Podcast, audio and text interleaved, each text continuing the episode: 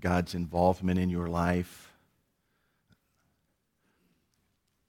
This morning, uh, he teaches us about a way specifically and intricately that he involves himself in our lives, and he tells us why he involves himself in our lives that way. These next few weeks, we're going to be talking about unleashing the power within.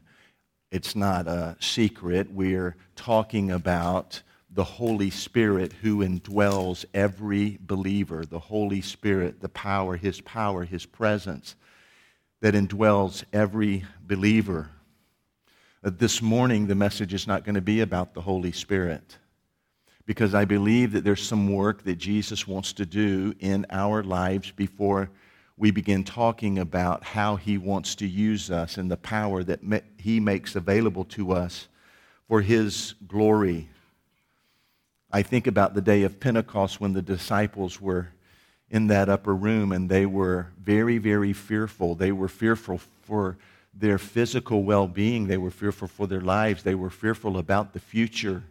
They were a broken group of people. There was about 40 of them there but they were prepared to receive the Holy Spirit when the Holy Spirit was presented to them. Most of those people had already experienced the teaching of Jesus that we will look at today when he talks about his love and his involvement in our lives. God loves you. I know. We say that all the time. But I think every individual in this room, at least to some degree, has a difficult time believing that God really loves you.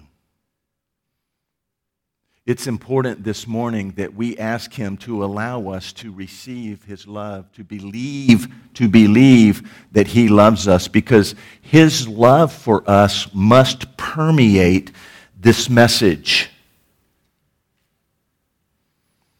There are people in this room this morning who might think to themselves, and listen, it may be some kind of subconscious thing that's going on in your life, but there's a place where you're thinking, you know what? Uh, God can't really love me. Maybe you're thinking about an experience you've had in your past where where you have interpreted that experience as I'm not worthy of love, I'm not worthy of acceptance, I'm not worthy of being used. You're, you're believing a deception. You're believing a lie when the truth is, and it is so pl- plainly given to us that God loves you and his love for you is unconditional, and there's no way that he can love you more than he loves you at this moment. There's no way he can love you less than he loves you at this moment. And his love for you, you're receiving that love and experiencing that love has got to permeate this message. I know that we have this tendency to believe this, these deceptive, these lies of our enemy Satan. He whispers in our ear tr- things that are just simply not true, but it has this incredible impact on our behavior and what we receive and what we experience. It happens in my life, it happens all of the time. There are things that he tells me that I, I believe them. I believe them more than the truth that Jesus gives me. And, and, it, and it has a, a, an influence on my behavior. I would tell you this morning that, that, that it has an influence on how I speak to you when I believe the lies of Satan. Last week I said to you, church family, that we're not impacting our community for Christ.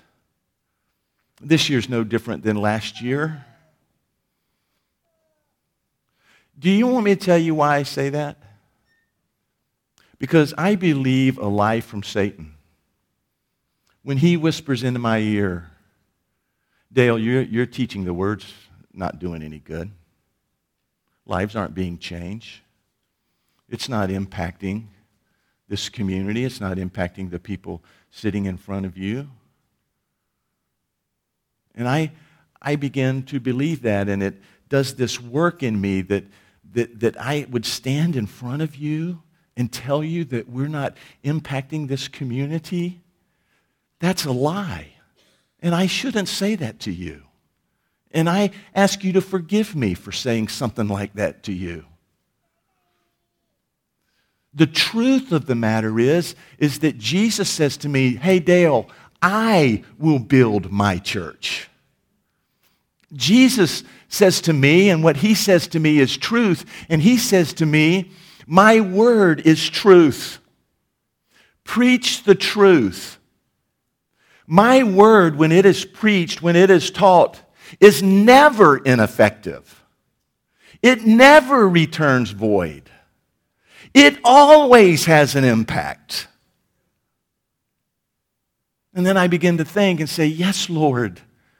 You have revealed that to us. You have shown us that that's true. And I thank you for the 70 people from our church that showed up at a lady's house on Labor Day, a lady they didn't even know. And they, through blood, sweat, and tears, just wanted to be a blessing to her and the 45 youth yesterday that went out to Edgewood Children's Home just to be a blessing to people. And I can look around this room and I don't have enough fingers or toes as I look in people's faces and I know that they are people that are being used by God to be a blessing to people in this community every single day. And so I ask you what lie you might be believing this morning. I'm not worthy, I'm not acceptable, I'm not loved, I cannot be used. Jesus says none of that is true. You are loved.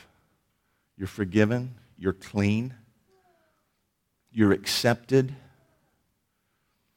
I want to grow in my relationship with you, and I want to use you. He desires, because He loves us, He desires that our lives be lives of significance and satisfaction. He teaches us in the scripture that we'll look at this morning. He says to us, he, he teaches us, he, he reveals to us. Listen carefully, because every single one of us desire a life that is, that is significant and satisfying. Every one of us desire that. And he basically tells us in this passage of scripture that we look like that, that we look at this morning that the most significant and the most satisfying life is a life that is bearing fruit. That's what he says. And he shows us in this passage of scripture how God the Father lovingly, lovingly involves himself in our lives to bring us to a place that is His best for us, a place where we are bearing fruit. He gives an illustration. He's saying to us that my kingdom is like a gigantic vineyard. And, and in the vineyard, God says, I'm the vine dresser. I'm the gardener. I oversee it all. I'm responsible. I involve myself. And he says the vines, that's, that's God the Son. That's, that's Jesus. There's, there's power in his name. It's in him that there is power. It's, it's Jesus that produces fruit in our lives. It's his power. And he says to us today, all who are believers, all who count themselves one of his, he says, You're the branches. I oversee it all. God the Son is the power. He produces fruit, and you are branches, and you bear the fruit that He produces through you and in you. We are to bear fruit. John chapter 15, verses 1 and 2. Jesus is speaking to the disciples. The last words that he says in John chapter 14 is, Rise, let's go from here. They've been in the upper room and they have had a meal together. Frankly, it's during this time that Jesus has introduce them to this idea that all that they're expecting is not going to happen right now. They're, their hearts are broken. They're afraid. They don't know exactly what's about to occur. But the moment that they were in that room and, and they were celebrating because the kingdom was coming and they were talking about who was going to serve where and who was going to have what position, it was during that time that Jesus stands up and takes off his robe, wraps a towel around himself, and he begins to wash their feet. And they begin to think something's up. Why would the king, the one who will reign over all of the earth, begin to wash our feet? And as Jesus began to speak to them, they began to realize this isn't what we thought it was going to be, and fear began to overwhelm them. And Jesus begins to minister to them. It's when he says, Don't be afraid, don't be afraid. You got to believe me. After he has washed their feet and expressed his love, and after they have dined together, and he has given them this this picture of what is about to happen, he says to them, All right, now rise and let's go from here. And they, they begin the journey like through the, the streets of Jerusalem. Maybe they walked through the temple courts and, and, and out the, the, the, gate of sheep, and they begin their journey down the Kidron Valley. As they go down the Kidron Valley, the, the temple is, is, is in their, is over their shoulder, and and they can see the temple. That's, that, that, that, that's kind of important because draped in the temple everywhere were, were grapevines because for, for thousands of years, grapevines have been a symbol of Judaism. And they could, they could see that, and they, they make their way up the Kidron Valley and they begin to enter into a, a vineyard. Jesus speaks these words to them in John chapter 15 and verse 1. I am the true vine. My Father is the vine dresser. Every branch in me that does not bear fruit, he, he takes away. And every branch that does bear fruit, he prunes that it may bear more fruit. Verse 5, Jesus continues. He says, I am the vine, you are the branches. Whoever abides in me and I in, and I in him, he it is that bears much fruit. For apart from me, you can do nothing. In, in, in verse 8, he says, he says, by this, by what? By, by bearing fruit, my Father is glorified. By this, my Father is glorified that you bear much fruit and so prove to be my disciples. He says, I am the true vine. I think that's significant. He's saying that what I want to accomplish in your life, what I want to do through you, it doesn't come out of religion. I'm the true vine. Come to me, rest in me, know of me.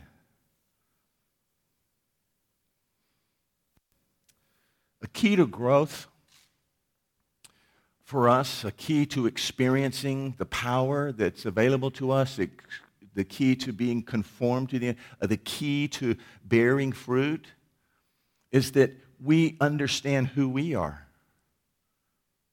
That God is, is the gardener, that Jesus is the power, the fruit producer, and that we bear fruit.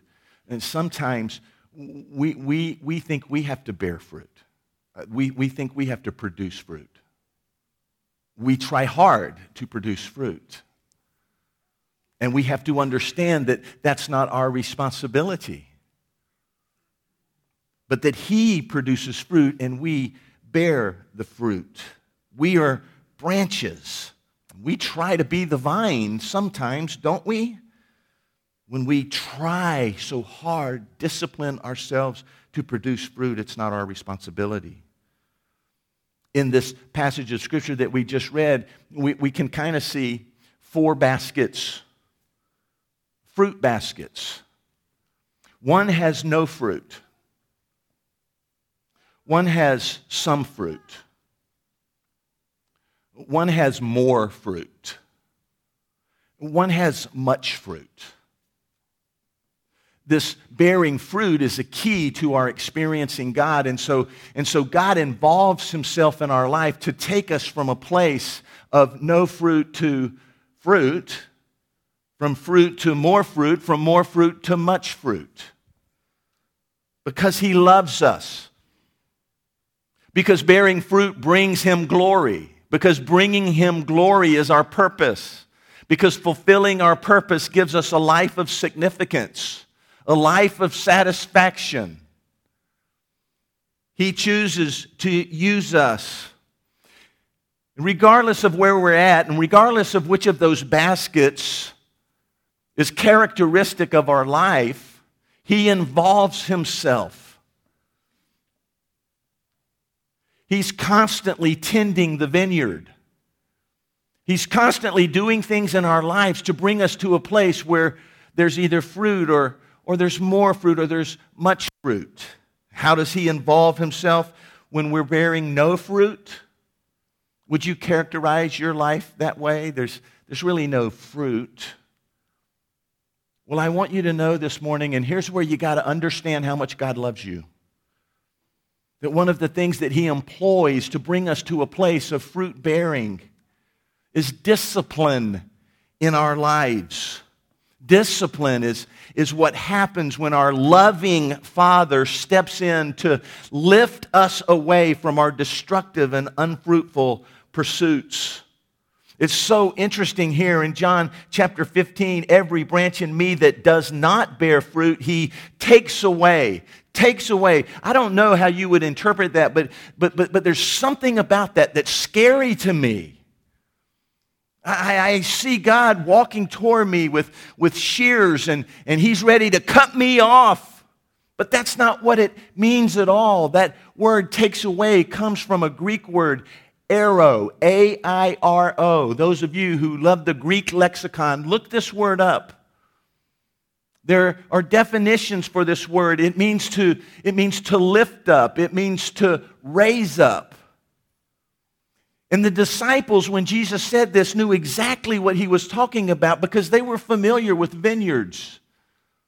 That oftentimes the gardener, the, the, the, the one in charge of the vineyard, would go and he would see branches that were not bearing fruit. And most often it was because these branches, which were low to the ground, the vineyards were only about 36 to 48 inches high, they would begin to to droop and they would begin to find themselves in the dust of the vineyard. And if it had rained the mud of the vineyard. And this is a picture of god coming and lifting us up and, and dusting us off and, and preparing us for fruit bearing. When he talks about those who are bearing no fruit he talks about god involving himself in our lives through discipline in such a way that it lifts us up. It reminds me of of what God said in Isaiah, I think it's chapter 40, when he says, Do not be afraid. I am your God. I will be with you. I will lift you up with my strong, righteous hand. A lot of us find ourselves this morning experiencing God's discipline, it's his loving involvement in our lives the reason that we find ourselves bearing no fruit is because of these destructive kind of behaviors that we find ourselves in, these unfruitful pursuits that we find ourselves in. Let's call it what it is it's sin. God hates sin. He hates it because of the effect that it has on your life. He hates it because of the price that was paid to take it away from you. And so he involves himself in our lives as a loving father. I hate to even draw an analogy between a father who disciplines his son and God who disciplines his children. Because the difference is, is that God's love is a perfect love, which makes his discipline a perfect discipline. Never does he discipline out of anger. Never does he discipline as a payment for your sin. He never disciplines too much, he never disciplines too little. He's perfect. And his discipline in our lives is exactly what we need at this moment to bring us to a place of bearing fruit. I look at Hebrews chapter 12, verses 5 and 6. And it talks a little bit about a loving father where it says, My son, do not regard lightly the discipline of the Lord. Don't be weary when reproved by him. The Lord disciplines the ones that he loves. He chastises every son whom he receives. God is treating you, it says, as sons. And what son is there whom his father does not discipline? You're left without dis- discipline, then you're not really children, it says in Hebrews chapter 12. I see in that scripture in Hebrews chapter 12 some ways that God interview, inter, intervenes in our lives. I, I, I, see a light kind of discipline. It, it, he, he calls it a rebuke. It's a, it's a verbal warning. It's that sense of conviction that we have. Maybe that timely message that we hear. Maybe it's a word from a friend. Maybe it's something that we've read in His Word, and, and there's this sense of conviction, this sense that there's an area of our life that God wants to change. You know, for me as a little kid, it was dad's look. That was his rebuke. You know, I mean, he could give you that look that you knew he wasn't pleased. But just like as God gives us that rebuke, that, that maybe that sense of conviction, that awareness that there's something in our lives, we have a choice as whether or not we're going to respond to that. Just like I, as a kid, I would have a choice as to whether or not to respond to dad's look, to dad's rebuke, to that, that I know he's unpleased kind of look. When we don't respond appropriately to that rebuke, I know that God takes it to a whole nother level. Hebrews calls it chastening in our, in our spiritual walk, in our experience. It's that, that time of anxiety, that time of frustration. Maybe some of you can relate to this. Maybe you're there right now. It's that time of distress, that sense of unfulfillment. It's a time when going to church is hard. It's a time when prayers don't seem to get above the ceiling. It's a, it's a time when, when, we feel uh, alone and, and, and we don't feel spiritual. Reading the Bible, it's, it's an impossible thing. That's God indicating to you that there's, there's something going on in your life and He wants to involve Himself there. We choose to respond to that or we don't. And I want you to know this morning that, that when we don't, He takes it to another level. There's a level of discipline that the Bible calls scourging.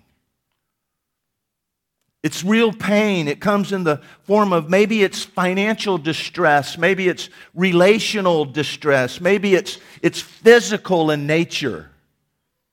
This is, this is a God who's in control, who oversees, who loves, who desires that you experience His best in your life. And sometimes He takes it to a level where it's this intense kind of discipline in our lives. 1 Corinthians 11:30 says this, "This is why some of you are weak and some of you are sick, and some of you have even died," it says. Why would we not respond? Why would we, we not respond to the rebuke? Why would we not respond to the chastening? Why would we not respond to the scourging? we, we, we, are, we are looking at that experience through the lens of deception. The old enemies whispering in our ear, telling us things that aren't true. We think maybe to ourselves, this is really not a big deal. Big deal. It, it couldn't be that God cares about this little thing in my life. Sometimes we say, you know what, I just enjoy this too much to quit. I enjoy my sin too much to quit. Maybe we've said there's no power in my life. I, I am absolutely convinced I can't quit doing this. This is, this is that habitual sin that keeps us from bearing fruit, which is our purpose, which brings us significance and satisfaction. Sometimes we think to ourselves, my sin's not going to diminish my effectiveness. I can, I can lead a life group with this sin. I can be a deacon with this sin. I can be an elder with this sin. I can be a pastor with this sin. It's a lie. We're convinced maybe that the problem isn't sin. That's a lie.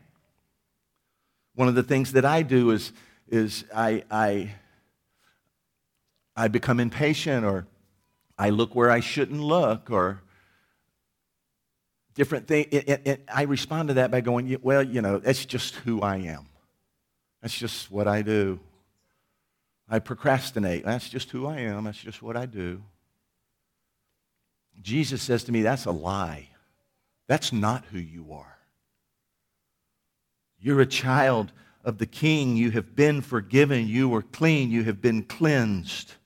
Responding appropriately to God's discipline in our lives. It's called repentance. It's an important part of our spiritual journey and getting to where God wants us to be. It's turning away. It's, it's not a one time act, it's a, it's a lifestyle that we have. There's no fruit. If there's no fruit, that's this basket, there's no fruit, there's discipline in our lives because God loves you. How would God treat somebody who's bearing fruit? Maybe some fruit maybe more fruit? How does he involve himself in a loving way? It's called pruning. He talks about in 15, he talks about he takes away, he lifts up, he builds up, and every branch that does not uh, uh, bear fruit, he prunes that it may bear more fruit. Every branch that's bearing fruit, he prunes so that it might bear more fruit. Man, you begin to get the understanding that bearing fruit's really, really important to God because he loves us because he knows that's our best life that that's our greatest experience that's his best for us. So what is pruning? Pruning literally means to, to thin or to reduce to cut off. It's, it's cutting away those things in our life that's preventing us from bearing more fruit. Someone who who has responsibility for a vineyard would tell you that pruning is unavoidably necessary for fruit to be produced. They would tell you that pruning hurts. It's not about taking away as much as, as it's about making more room for fruit. Discipline is about sin, pruning is about self. It's about priorities.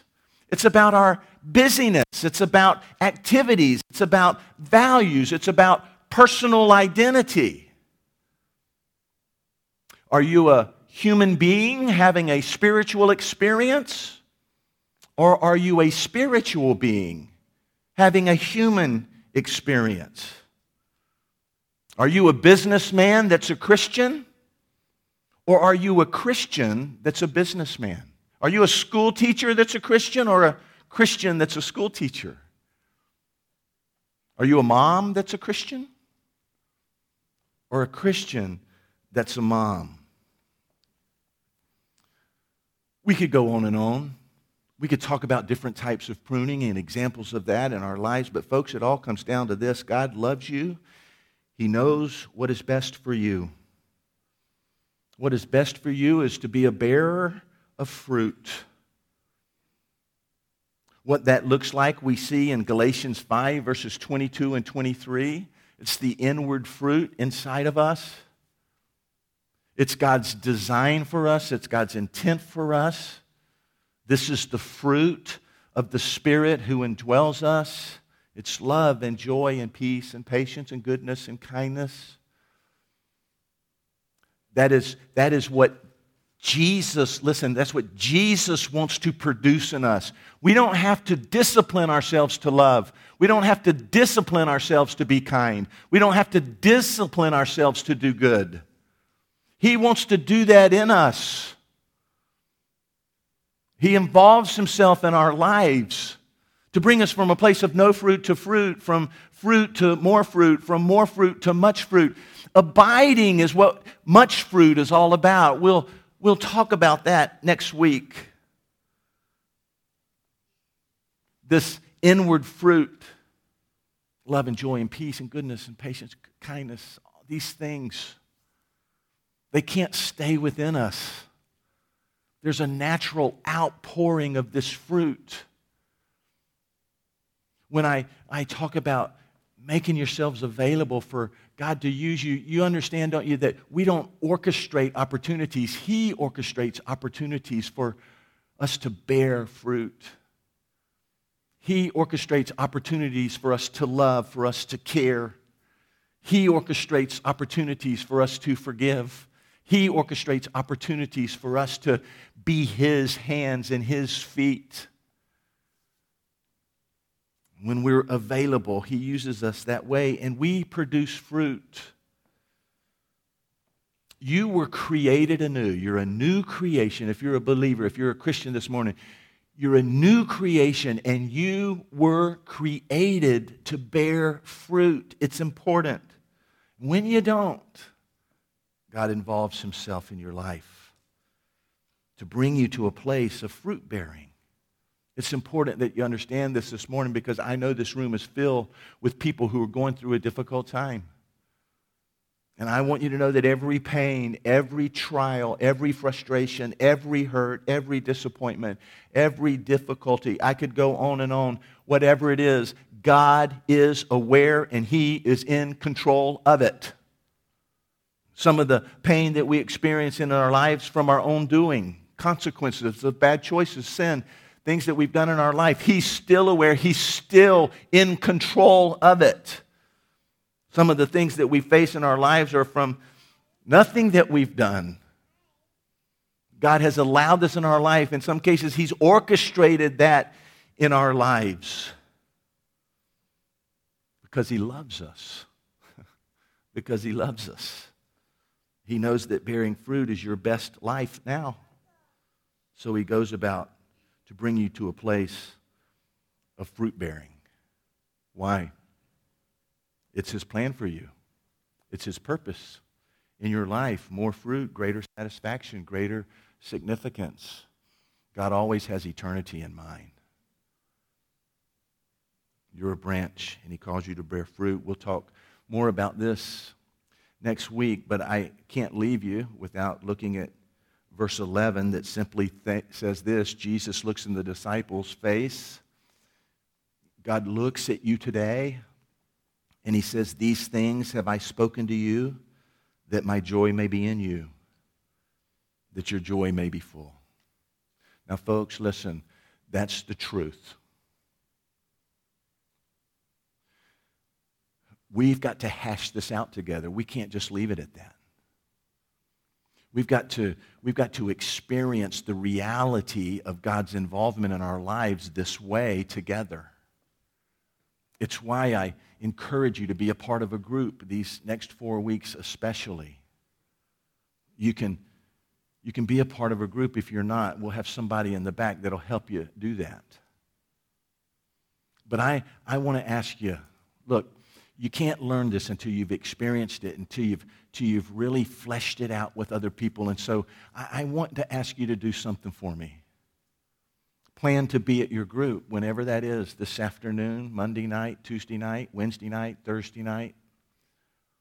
Pray before you go. God, I know that you're involved in my life this way. I'm beginning to understand it's because you love me. And as I go to my group tonight, give me a freedom to be able to express what I'm really feeling. Give me a, a freedom to express some of the discipline or some of the pruning that's going on in my life.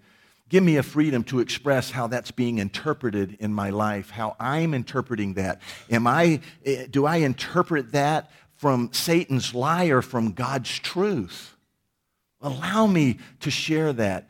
Lord, give me a freedom to respond to others, to tell of my own experiences, to tell what I've learned because maybe I've gone through something that somebody is sharing. Apply God's word, God's truth to your experience. Go to God's Word. Read this passage of Scripture again. This is a difficult time in my life. What is God doing? Is this discipline? Is this pruning? What does He want me to learn? Instead of going, Why God? Why God? Maybe you'll begin to ask the question, What is God trying to teach me? How is God trying to change me? Maybe other members of the group can help you with that. Maybe they've experienced something similar in their lives. This was, this was how how I responded. This is how God responded. This is what happened. This is how He used me. This is how it, it increased the amount of fruit that I was bearing. I hope you'll do that. It's an important part of this journey that we're on to much fruit. Here's one other thing I would ask of you before I close. If you are a parent here this morning and you have a kindergartner through fifth grade, they're learning this morning about the Holy Spirit. And when you go to pick them up from the nursery, you're going to be handed a sheet that looks something just like this. We're asking you to take this sheet home and find some time this coming week where you would sit down with your child and ask them what they learned and ask them what their experiences were. The, the passages of Scripture that are used this morning in the children's ministry, they're listed right here. Some of the questions that you can ask your children, they're listed right here. It'll be an incredible learning experience for them. It'll be an incredible learning experience for you as well. There is a power within us.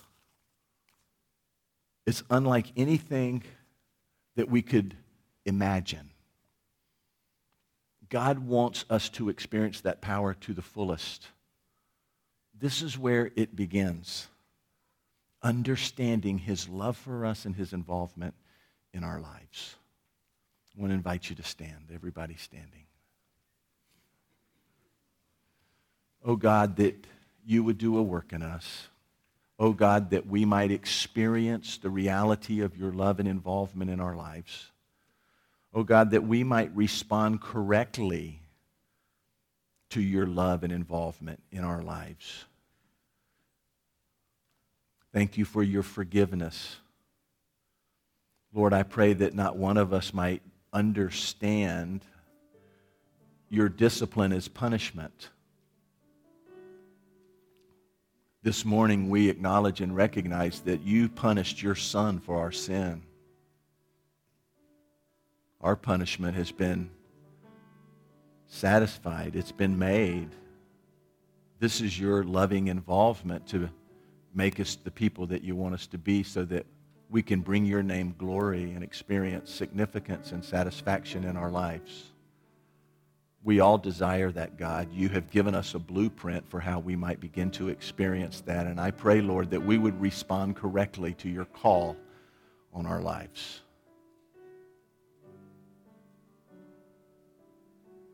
Lord, I pray for every individual in this room who is not one of your children, who's, who's not a believer, who's not a Christian, and I pray that you would draw them to yourself. I pray, Lord, that they would not leave here without giving themselves wholly and fully to you by faith in Jesus. I pray that they might come and speak with me, that they might come and speak with Pastor Jim or one of our other leaders, that they would not leave this place they're not here by accident or chance. You've brought them here. You draw them to yourself. You present to them truth. Lord, I pray they respond to your invitation of forgiveness and salvation and eternal life. Oh God, please. Thank you for what you're doing in the lives of your people. Thank you for your love. And Lord, now as we meditate on what you've taught us, as we give ourselves to you, as we make commitments to you, I pray, Lord, that you would minister to us exactly the way we need to be ministered. I ask you that in your name. Amen.